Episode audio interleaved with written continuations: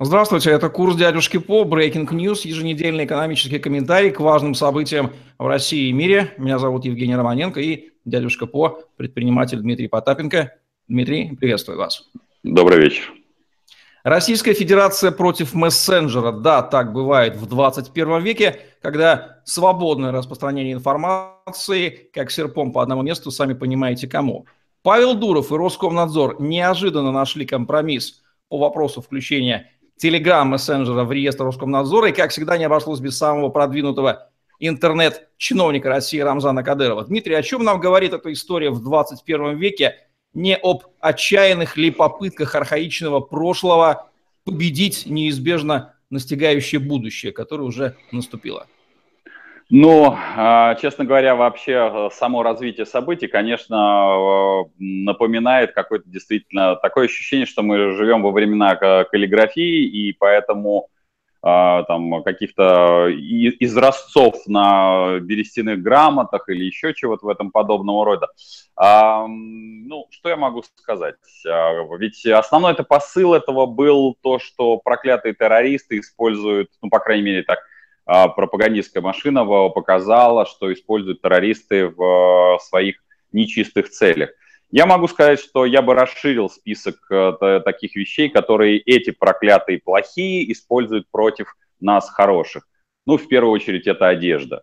Я вообще очень честно могу сказать, что нашим а, властителям Дум надо принять все-таки, наконец-то, законы, прямо написать, и более того, должны выйти большие толпы людей, которые должны скандировать, идти в голом виде и говорить, что голому человеку нечего скрывать. Но в целом это существенная правда. Ведь под любой одеждой в конце-то концов может скрываться пояс шахида или нож, упаси Господь. Ну, эти люди, эти пока проклятые люди, опять-таки, используют метро. Я предлагаю запретить и метро, и вообще все средства транспорта, потому что именно там эти проклятые люди и ездить банально на телегах, хотя я тоже боюсь, что из навоза они тоже что-нибудь умудрятся сделать. Поэтому, конечно, здесь э, по, под каким соусом по, раскладывается, что вот нужно запретить или внести в некий список какие-то сайты и все остальное. Ну, э, хорошо, давайте просто не, не, не надо вот этих каких-то посреднических вещей, просто введем э, firewall, как это делается в Китае. Ну, есть только маленькая ремарка. Значит, э, в Китае, безусловно, действует firewall. А в Китае есть, э, по сути дела, там свои поисковики, свои, свои фейсбуки и все остальное. Те, кто хотят, это все обходят. Только маленькое но для всех нас, э, поскольку у нас э, не только смотрят наши, скажем так, а, последователи и поддерживающие некие свободомысли люди, но есть те, кто, например, а, ну вот сейчас очень модно обсуждать там фигуру Иосифа Виссарионовича, да, которые говорят про железную руку и железный занавес. Мы эту тему немножко так обошли в сторону, но, мой, на мой взгляд, это продолжение одного и другого. А, я могу сказать, что, дорогие мои хорошие, а, мы все время говорим, что должен прийти какой-то хороший, сделать для нас хорошо. Ну, если кто забыл, собственно говоря, мои дедушка и бабушка помнят, а, ну, помнили, Царство Небесное, шестидневную рабочую неделю. Это первое. А они помнили в том числе не только Френч, но и помнили, в общем-то, эм, да, те репрессии, которые были. И вы точно уверены, что все те миллионы, которые легли, вот э, я сейчас нахожусь в Москве, а на Бутовском, в Бутовском полигоне, это просто были, ну, враги народа. Ну вот как-то у поколения того, оно, в общем, несмотря на то, что, в общем, не, не хаяло зачастую, но оно очень сильно боялось.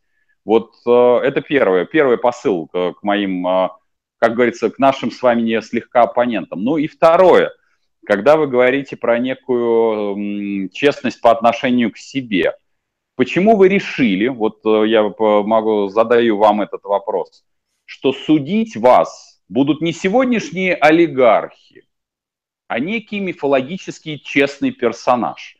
Ну как у вас в голове, милые мои хорошие, срастается, что вот последние 20 лет к власти приходят все подонки за подонками, а тут, когда вы захотите, скажете, вот все, мы хотим железную руку, что железная рука вдруг ни с того ни с сего, вот 20 лет она не появлялась, хорошая, а тут она появится и будет хорошая. Мне кажется, вы очень сильно заблуждаетесь. Что как раз железная рука, наоборот, используя ваши э, пожелания в этой железной руке, она, воспри... она не просто вас на это провоцирует, но и осознанно к этому ведет. И вы получите то же самое, что есть сейчас, только существенно хуже. И когда мы будем говорить э, чуть дальше о Совете Федерации с реинновацией, когда вам сейчас реально ничего не принадлежит, физически ничего, даже если у вас так называемые документы о собственности, когда вам один из властителей говорит, что не надо абсолютизировать право собственности, с чего вы решили, что, собственно говоря, ваша жизнь тоже не будет предана такой же абсолютизации? И свобода э, вашего слова будет судиться не каким-то хорошим, а тем а, будет судиться тем же, кого вы сегодня ненавидите. Только вы ему сами отдадите пилу, которую он будет спиливать вам голову. Поэтому касаемо темы э, Павла Дурова и мессенджера, конечно, ну вообще такое поведение его и включение кого, кого бы то ни было в какие-либо реестры, ну это такая средневековая глупость. Э, я пока не припомню ни одну страну мира, а, которая изначально, будучи э, с дохлой, слабой, напомню, мы 13-я экономика мира, а, наведя кучу запретов, вдруг стала сильной. Как правило, сначала, даже если мы говорим, те, кто сейчас попытается сослаться на мой же опыт Китая, я могу сказать, сначала Китай стал очень сильным, а только потом, осознав свою силу второй державы мира, он стал вводить какие-то ограничительные меры. И то достаточно условные. Поверьте мне, как человеку там 10 лет работающему. Роскомнадзор, похоже, взял себе в пиарщики Совет Федерации, который вы ему сказали на этой неделе. Это ведомство Верхней Палаты Парламента предложила наделить Роскомнадзор правом блокировать вещание иностранных СМИ в России, проверять их финансирование, финансирование российских СМИ из-за рубежа, ну а также одобрила закон о реновации в Москве. Это вообще достойно комментария или это просто некая техническая работа, которая неизбежно произошла бы, и здесь э, даже нечего комментировать? Ну, а я знаю несколько сенаторов, а, которые, как ни покажется странно, очень честные сенаторы, а, которые регулярно выступают, в том числе и в Совете Федерации, говорят, что в том виде, в котором сейчас присутствует Совет Федерации, он просто не, не выполняет никаких функций и должен быть распущен.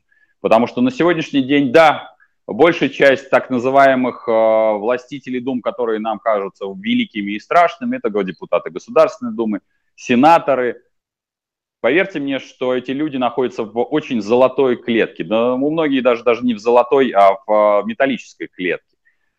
А, и они не вправе поменять систему. Да, это, безусловно, больше, конечно, техническая функция, а, которую они выполнили. Не, не печально, что они ее выполнили, конечно, безусловно. Очень бы хотелось бы,